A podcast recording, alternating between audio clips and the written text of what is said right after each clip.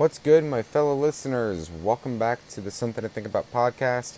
Holy cow, I know it's been a while since I last did a podcast for you guys. Just wanted to say I'm back. Sorry I've been gone for so long.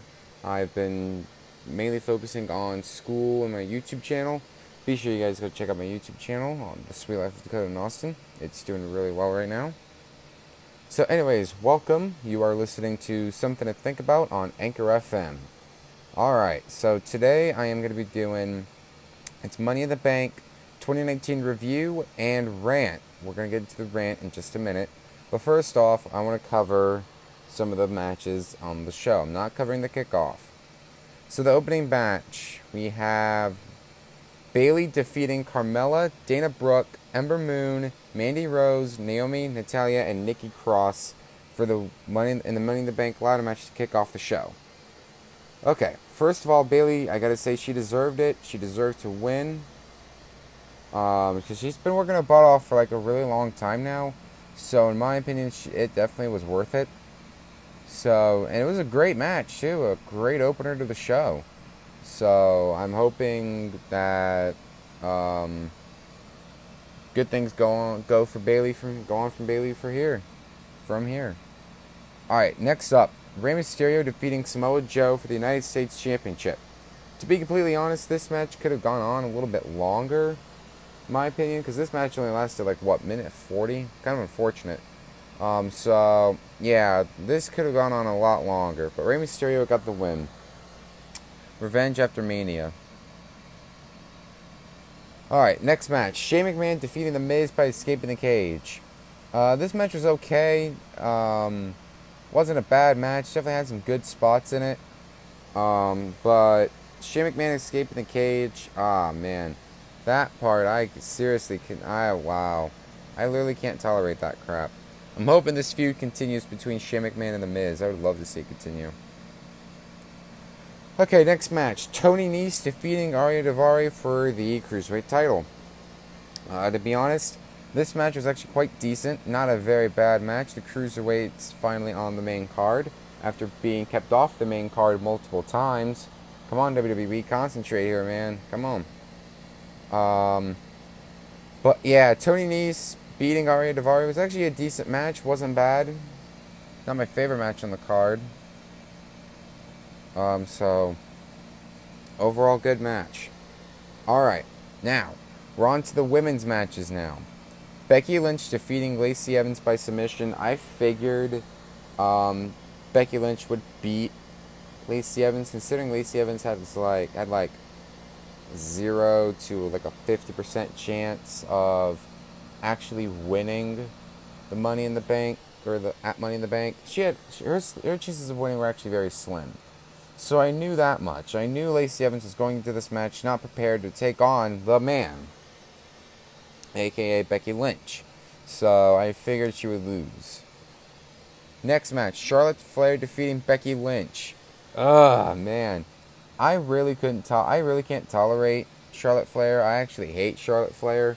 Not as a person, but as her character. I mean, at the same time, she beat Becky Lynch fair and square. But really, come on. Becky Two Belts should have stayed going. Like, come on. So, Charlotte Flair. Oh, man. Charlotte Flair, in my opinion, shouldn't have won the match. Becky should have won the match and stayed Becky Two Belts. So, my opinion, kind of a flop there. But then it was a 2-on-1 assault because Lacey Evans came in, gave Becky Lynch the woman's right. So then we had Bayley save Becky Lynch, and she cashed in her Money in the Bank contract, dropped the elbow on Charlotte, 1-2-3, boom. Bayley won the match, and she is the fourth person in history to cash in her Money in the Bank contract successfully the night she won it. So congratulations to Bayley. Roman Reigns beating Elias, that didn't even last long, so we're never going to cover that. Seth Rollins beating AJ Styles for the Universal Championship, in my mind, match of the night. Match of the night right there was Seth Rollins and AJ Styles. They tore down the house like they did on the indie scene. It was great. So in my mind, Seth Rollins beating AJ Styles was absolutely amazing. So kudos to Seth Rollins there. Beat him with a stomp, back and forth action, multiple kickouts in the match, which was amazing. Okay. Kofi Kingston defeating Kevin Owens for the WWE Championship. This match was actually really good. People are saying it was a flat match and all that and blah, blah, blah. This match was actually really good. I enjoyed this match a lot. So kudos to Kofi Kingston. Back and forth action. Great match, too. Very, very good match between Kofi Kingston and Kevin Owens.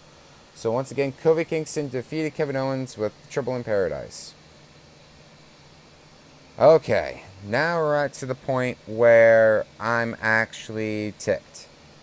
Brock Lesnar defeating Ali, Andrade, Baron Corbin, Drew McIntyre, Finn Balor, Randy Orton, and Ricochet to win the Money in the Bank contract for the World Championship match.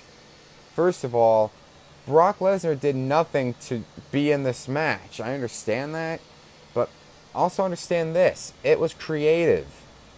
Okay? Creative wanted Lesnar to win the match. So, in my mind, WWE is just stooping to a new low. Hopefully, when we see AEW debut on TNT in October, WWE will have some competition. So, I am just hoping that Brock Lesnar doesn't decide to cash in his Money in the Bank briefcase early. I mean, we all know Brock Lesnar's gonna cash in his contract at Super Showdown to fight Seth Rollins. We all know this. And also, I'm going to be talking about the Super Showdown in Saudi Arabia coming up on the next show, so be ready for that.